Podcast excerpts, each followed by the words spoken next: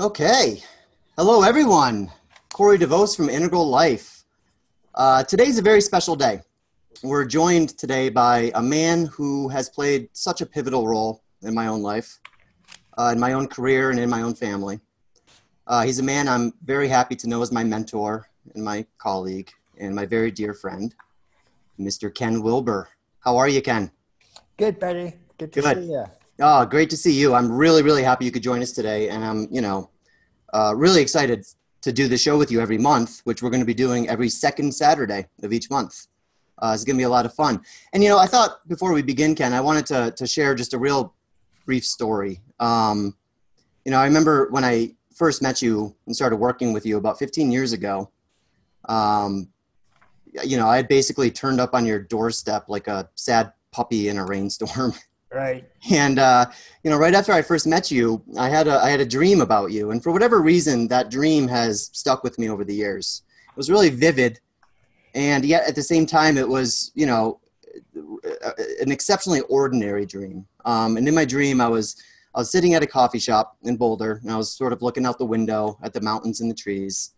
And uh, you walked into the coffee shop and sat in the seat right next to me, right at the window, looking out and you began to ask me some questions uh, just about my life and you know what brought me to your work and why I decided to move out here and all that. And you sort of just pace, patiently listened to me while I blabbed away. And then right in the middle of the conversation, you paused and you looked at me right in the eyes, and then you asked me, "Do you like fishing?" And it was a weird question. I mean, it was it was such a weird, casual question, but you asked it like with such gravity I, I, I didn't really know how to answer. And I remember in my dream, I just kind of stared back at you, not really sure what to say. I think I eventually said, like, sure. And then, you know, you simply said to me, we should go fishing together. And then I woke up with a big smile on my face. And, you know, I just want to say, Ken, after all these years, it's, it's, it's nice to finally go fishing with you. and, uh, you know, I really look forward to, to dropping a line into that vast, deep ocean of super mind that's sitting on your shoulders. Cool. So uh, this is going to be a lot of fun. Um, so let's get started. Uh, today we've got a handful of questions for you to respond to. Uh, in the future, we'll probably invite some of our members to actually hop on the call and, and do these questions with you so they can interact with you in, in real time. But for our first call, I figured we'd just keep it between the two of us. Um, so I'll ask some questions that'll be submitted to us. You'll read some of the other questions that have been submitted, and we'll go ahead from there. Uh, does that sound cool to you? Awesome. And you know, these I, I want to say these questions are obviously coming from some of the smartest and wisest and most physically attractive members of our audience. Um, and on that note, I thought you know the first question is from me. Um, so here's my question. It's a long one, so bear with me. Here we go. We are all watching with broken hearts as the latest stories around the Trump administration's separation of immigration families and internment of children of all ages, as well as the accusations that these children might be being abused and given psychotropic drugs in order to keep them sedate, as well as the failure to reunite many of these children with their families even after the parents have been deported. This feels to me like a, you know, a genuine evil that seems to be creeping across the world, particularly in the West. And a great many find themselves at a loss when it comes to actually responding from an integral point of view to these, to these nightmares. And here in Integral Land, we're often and you know rightfully critical of the worst excesses of the green altitude, and by extension, those who identify with the political left. You wrote an entire book about this, Boomeritis, which I often joke with you has metastasized in the years since you wrote the book into an even more nasty millennialitis over the last decade or so. However, it seems increasingly clear that in today's world, the excesses of the political right, mostly coming from a red and amber altitude, have become particularly dangerous in the age of Trump and likely pose a far greater threat to global civilization than anything we're currently seeing from the left. For example, placing developmentally vulnerable kids in tender age centers, which is really a type of internment camp for young, young immigrant children and infants, seems to me to be way more corrosive to our social values, our global standing, and our national identity than any safe space on the left could ever hope to be. I'm not a fan of slippery slope arguments, but this is one hell of a greasy hill, and concentration camps are clearly a lot worse than safe spaces.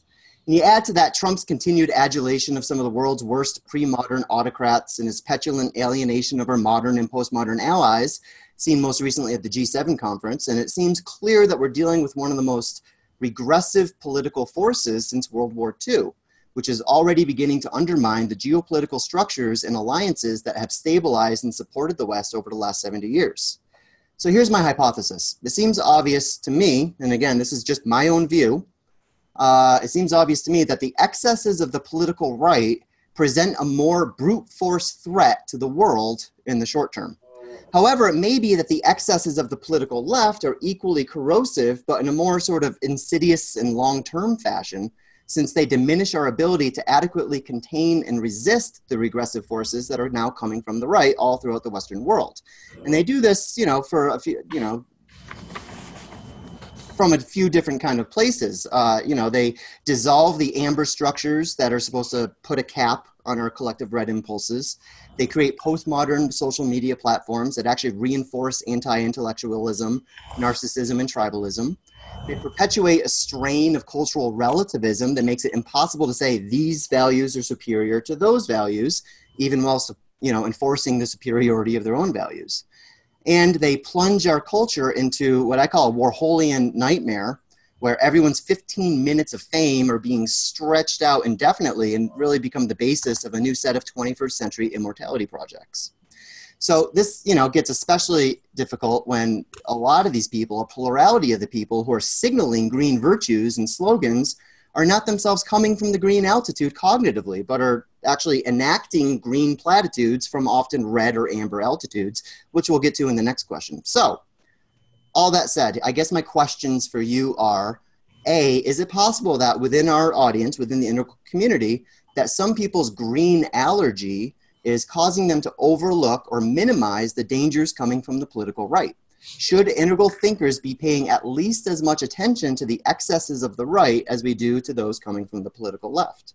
Question number two is what sort of heuristic guardrails can integral enforce in order to help sort of down-regulate the political left and support the healthiest possible expression of the green altitude? How can we support the continued unfolding of green without saying, well, just be more integral?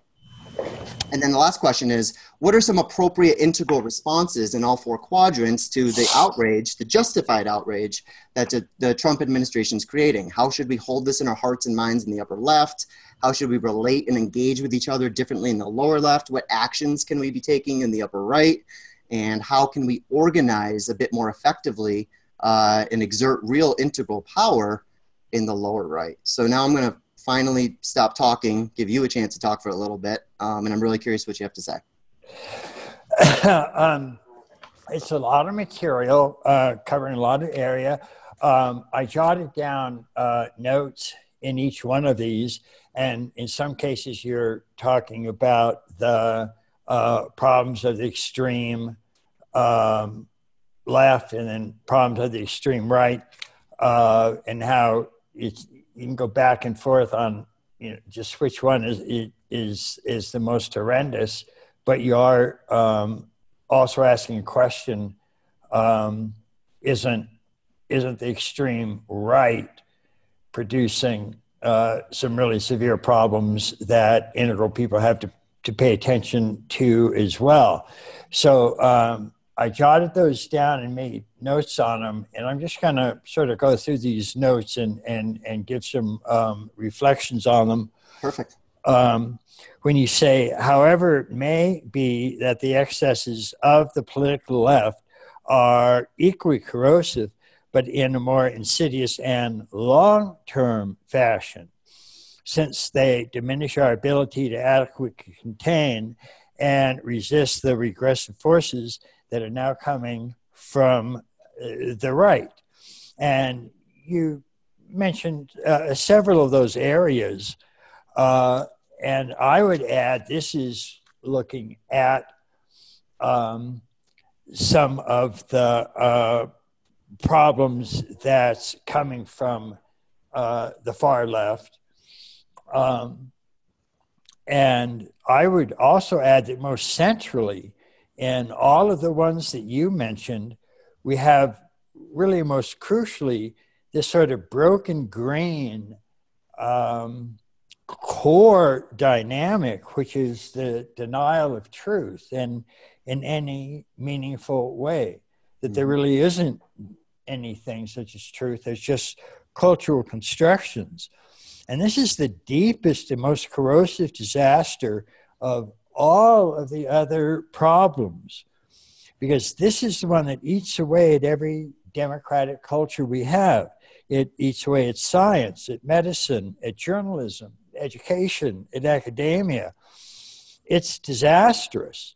Um, and that is indeed why, in the long term, this problem is almost certainly the most uh, insidious. Mm. Um,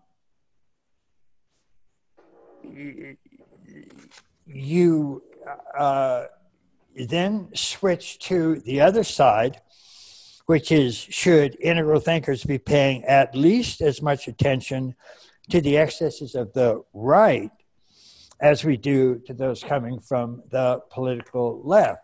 And the answer there, of course, is absolutely. Um, wrong is wrong. Uh, and the problem is we have to do our best to balance all of the first tier stages, uh, which are constantly at war. Mm-hmm. We have to attempt to balance them until second tier reaches something like 10% and will start to instigate that balance from within. Until that time, it's sort of six to one and half dozen of the other right. as to which is the most catastrophic, um, whether the far left or the far right. Generally, I would agree that the far right might indeed be capable of doing more damage in the short term, uh, and left wing uh, in in in the long run. Uh, but both of them are either coming from or regressing to this absolutistic amber stance, and that's what makes them so uh, bizarre. Um, both of them are equally playing identity politics mm-hmm. where you're allowed to celebrate your tribe, but only in the ways that your tribe differs from other tribes. You're never allowed to celebrate that which all tribes have in common. And so this is a very prescription for retribalization and absolute social fragmentation. And both sides are giving us that. And that's what's really kind of uh, nightmarish. Mm-hmm. Um, you say, what sort of heuristic hard rails can integral enforce in order to help down regulate the political left and support the healthiest possible expression of the green altitude? How can we support the continued unfolding of green without just saying just be more integral? Right. And one of the fundamental ways we do it is by example, um, by actually doing this in real life. So you want diversity, this is how you get real diversity. You want inclusivity, truly inclusiveness. This is how you really get it. Not the retribalism that you're following now. Um, the far left said, okay, here are one of the tribes that you must belong to women, black, LGBT uh, LGBTQ, Latino, Native Americans, disabled, and Muslims. White supremacists looked at all of that tribalism and said, fine, I can play that ideological politics game. Aryans are better than every single one of those tribes. So both sides are merely ethnocentric stage of development. None of them want to treat all humans fairly regardless of race, color, sex, or creed. Each of them treats its own tribe fairly, but everybody else is on their own. Hmm. Muslims do not treat women fairly. Women don't have common cause with toxic masculinity and the patriarchy. Gay pride marches do not include Muslims, and so on and so on.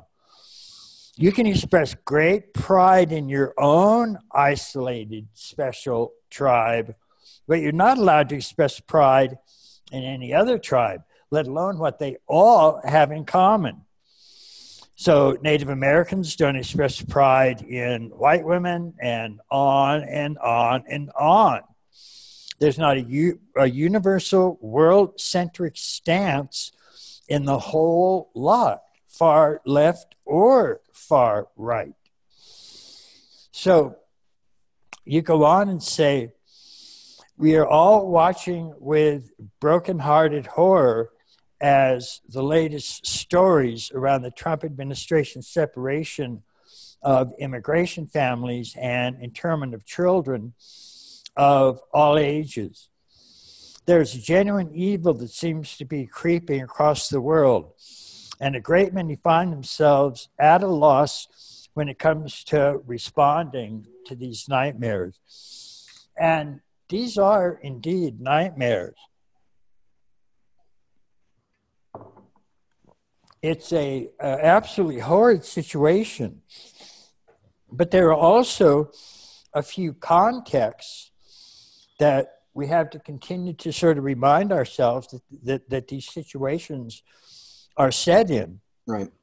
First, the situation of separating parents and children was actually the situation was first created by uh, Obama and I'm neither for nor against any political side. I'm truly integral, which means I insist on seeing the good and the bad in both the left and the right.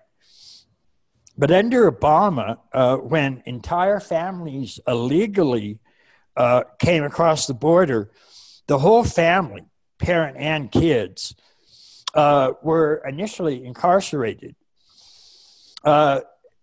Obama was uh, heavily criticized um, for putting kids in jails uh, with their parents. And so they created separate detainment centers and put the kids in those. Uh, nobody raised a moral screaming fit at this action, although it's similar. In fact, there were few, if any, complaints. Now, I happen to think that this Obama move was wrong when it happened. I happen to think it's wrong when it's happening now. Um, but I also happen to see the core problem as the massive failure of Congress to come up with a functional and fair immigration policy in the first place. I mean, that's what's driving this. So, right now, when ICE separates kids and parents um, in families that are illegally trying to cross the border, they're only following the actual law created by Congress. Schumer and Pelosi and a lot of them created these laws. If they don't like them, and they certainly need to be reformed, then let's see them do the right thing and create new laws and not just break their own laws and then scream about it. Three years ago, Chuck Schumer stated loud and clear that illegal immigrants categorically were breaking the law and they could not be treated as normal, law abiding immigrants. That's correct. That's law as it stands now. And if we want it changed, which I think it should definitely be changed, then let's change the law not politicize it and polarize it and weaponize it. This is absolutely appalling behavior on the part of the political class on both sides of the aisle. I say, really, uh, shame on them um, for for doing that because it's truly a humanitarian crisis, and it's only being met with political um, weaponizing. You also state So it seems obvious that the excesses of the political right present a more brute force threat to the world in the short term. However, you continue, and I think this is important. It may be that the excesses of the political left are equally corrosive, but in more insidious and long term fashion, since they diminish our ability to adequately contain and resist the regressive forces that are now coming from the right. And from my point, of course, there's the regressive left as much as the regressive right. They both tend to be inhabiting an amber absolutism. Yeah. The um, you say by creating postmodern social media platforms that actually reinforce anti-intellectualism, narcissism, and tribalism, by perpetuating a stream of cultural relativism that makes it impossible to say these values are superior to those values, even while enforcing the superiority of their own values by plunging our culture into a Warholian nightmare where everyone's 15 minutes are stretched to infinity and become the basis of a new set of 21st century immortality projects. This gets especially difficult when a plurality of people who are signaling green virtues and slogans are not themselves coming from the green altitude cognitively, but are rather enacting and enforcing green platitudes from an often red or amber altitude. Uh, and that's absolutely the case, and that's the central case that I'm that I'm making. Mm-hmm. You say, should integral thinking, thinkers be paying at least as much attention to the excesses of the right as we do those coming from the political left? And I say again, yes, absolutely, because wrong is wrong. Yep. And what we especially have to do, um, as I say, until we get at least to around 10% second tier population, is work to mitigate the disasters of extreme left and extreme right. Both of them, in their own way, are nightmares, and they're getting more and more and more polarized almost daily. It's just getting worse and worse and worse. How can we support, you say, the continued unfolding of green without saying just be more integral? Um, and again, you want to do this by example, you want to do it by diversity um, not by regressing to amber absolutism. You want to make real room for orange free speech, even as you attempt to transcend and include it in equality.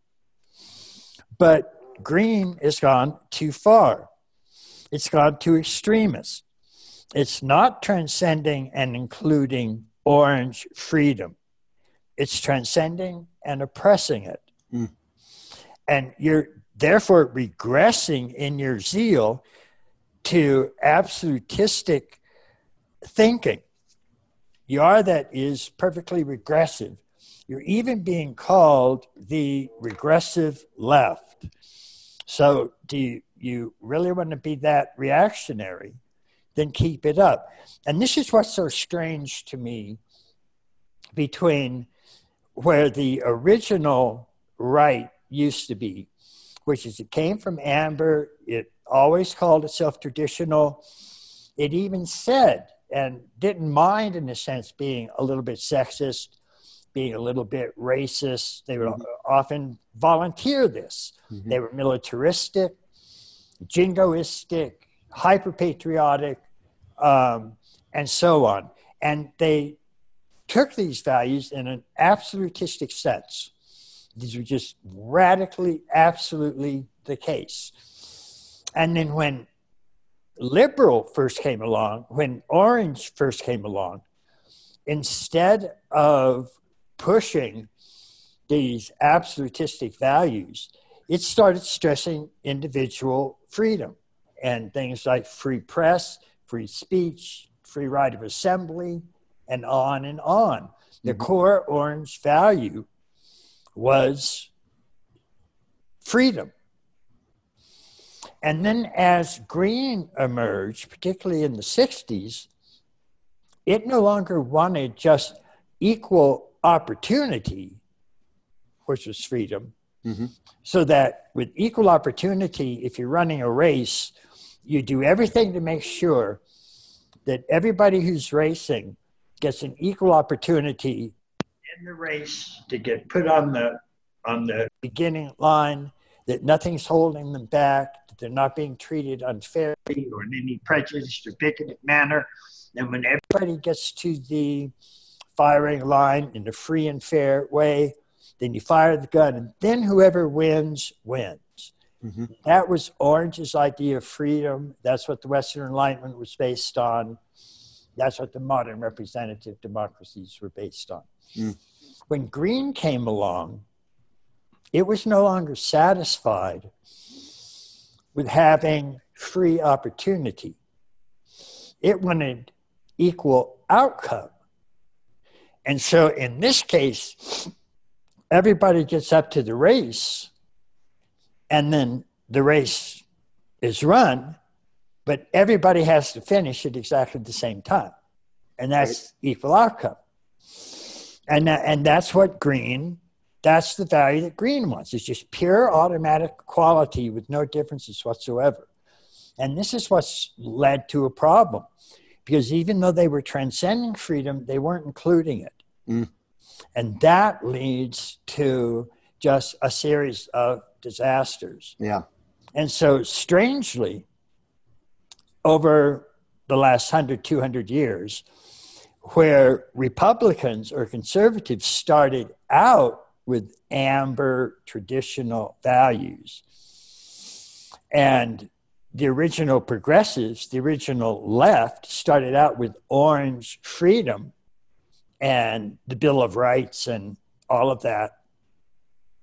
As evolution itself shifted up a stage and green emerged, now we had three major levels that were actually sort of fighting each other. Yep. And the progressives, because they are progressive, they're following the evolutionary edge, they move, half of them anyway, move from orange to green. And that sort of left an opening in orange, and green actually didn't even like orange. And that's the two wings of the Democratic Party now. Yep. Yep. And they keep going back and forth and back and forth, and it's just it's a it's a mess. And the Republicans, likewise, half of them bumped up a level. Yep. And so half of them went from uh, traditional, racist, sexist, ethnocentric, militaristic, hyper patriotic, up into orange values of freedom and individuality, small government, that kind of thing. Yep. Bill Maher Bill Maher called them the grumpy old men who I trust my money with. Huh? Bill Maher called them the grumpy old men who I trust my money with. Yeah, well, exactly. Republicans. And so now the argument is strangely the orange Republicans, the Wall Street Republicans, the new Republicans, they argue in favor of free speech. They're almost the only ones arguing in favor of free speech. And so they try to show up on campus and give talks about free speech, and they're yelled down by the green multicultural right. liberals. And these are the ones that have become so convinced that what they're saying is right. They become so zealous in their own beliefs, at least a number of them, that they're the ones that have actually regressed to amber. Mm-hmm. And so now we have both old timey Republicans and the farthest progressive liberals, both amber. Right. So we have these two absolutistically oriented value structures. Yep. And neither one of them, you know, even cares to listen to the other side. Yep. And what we've got left are a handful of, you know, orange uh, conservatives arguing for free speech. And so these are the ones on the internet, like Jordan Peterson and uh, even Milo Yiannopoulos and Ann Coulter and, and uh, Ben Shapiro. And all of these definitely conservative thinkers arguing for free speech and showing up on campuses and, and, and um, trying to say why free speech is the most important thing we have. Mm-hmm. And they're the ones that are getting stoned, uh, yelled down, uh, thrown off campus, and so on. So we've come to this very, very strange situation that didn't exist when there were only two major stages of development the old timey amber traditionalists, and then the new liberal, progressive Democrats. Mm-hmm. And as long as those were those two, we didn't have this problem. But when we added a third, yep. and there's now a battle going three way, that's when it got insane. Yeah. That's where we are right now. And that's not going to fundamentally change. It's going to get worse and worse and worse until we get, again, at least that 10% or so makes it to second tier and we get a tipping point and some sort of integrative values start to permeate the culture. Until then, it's retribalization yeah. at its worst. Yeah, it really is. And it seems like until then, we're going to continue to play this game at the extremes, which is a shame because the vast majority of Americans don't actually live in either of those extremes. And when the discourse is dominated by those extremes, it only makes the problem worse. Like, for example, this issue with immigration, Ken, one of the thoughts that occurs to me well, two thoughts. First off, it really emphasizes the fact that law and policy is not inert. In other words, law and policy get enacted by particular consciousnesses that are at, you know, with particular cosmic addresses all the way up and down the, the you know, the spiral. And when it comes, for example, with this immigration law, you're right. The, the law itself, the actual, you know, the verbiage of the policy has not changed. I think it actually, most of it actually predates Obama. Oh, oh yeah, absolutely. Yeah, and and but but what's interesting is how two different ideologies can enact the same language in very different ways. So my understanding was under the under Obama, the way that law was enacted was, you know, we were experiencing a big wave of um, unaccompanied minors coming over the border with no parents at all. So there wasn't actually a physical separation of families, but we did build det- detention centers to put all these kids until we could send, you know, send them back to the country. Um, so, you know, a lot, I, I've heard the metaphor, it's almost like Obama, you know, had a really big gun and he locked it up in a safe and said, you know, don't make me use that gun. And then Trump gets elected and he takes that gun out and starts waving it around and, you know, pew, pew, pew. And, you know, and it, and it starts getting kind of crazy. Right. And that's when, that's because they changed their interpretation of that very same law and said, well, no, we are going to start prosecuting all of these people as criminals and therefore the law says we need to separate the families so again it's you know when we're actually at the place of designing these laws of actually legislating you know we one of the things that we want our leaders to pay attention to is how the exact same verbiage can be interpreted and executed in vastly different ways. Um, and the other thing, Ken, that I noticed with the immigration story is neither the the left or the right has an actual neither of them has a solution as good as the orange solution that we've been using for the last couple hundred years. They both keep people populations separate from each other. Amber out of xenophobia, keep those people yeah. away from me. Right. The left through this sort of um, naive multiculturalism, where right. it's like, yeah, come on over, but you don't need to assimilate, you don't need to integrate, you just have your own. pot and in fact, we're not allowed to say anything about your your you know culture and your values, and you're not allowed to say anything about mine, and let's just coexist and there's you know what's what's being lost in that multiculturalism is the actual american melting pot which is i think an orange set of values that's probably the easiest values to transpose into into a teal and turquoise sort of new expression what yeah. we want is an integration of these different cultures we want yeah. you know yeah it's a real problem uh, Linda Sarsour, who is one of the leaders of the Women's March and, and is uh, a very uh, strong advocate for Palestine. Um, she actually gave a speech where she said it was Muslims' job to engage in this country in jihad that their job was not to she specifically said our job is not to engage in assimilation. Right. Well that, right. that's exactly the disaster. That's right. and it's also uh, the core of, of an extremely good book uh, called the strange death of europe by douglas murray mm. and he's tracked very very carefully what's been happening in europe um, as immigration has gotten out of out of control. Right. Um, but it does show the extraordinarily different ways that these different stages of human development look at these major different problems. And the point is, they all see a completely different world. Yeah. They all have completely different wishes, values, and motivations about it.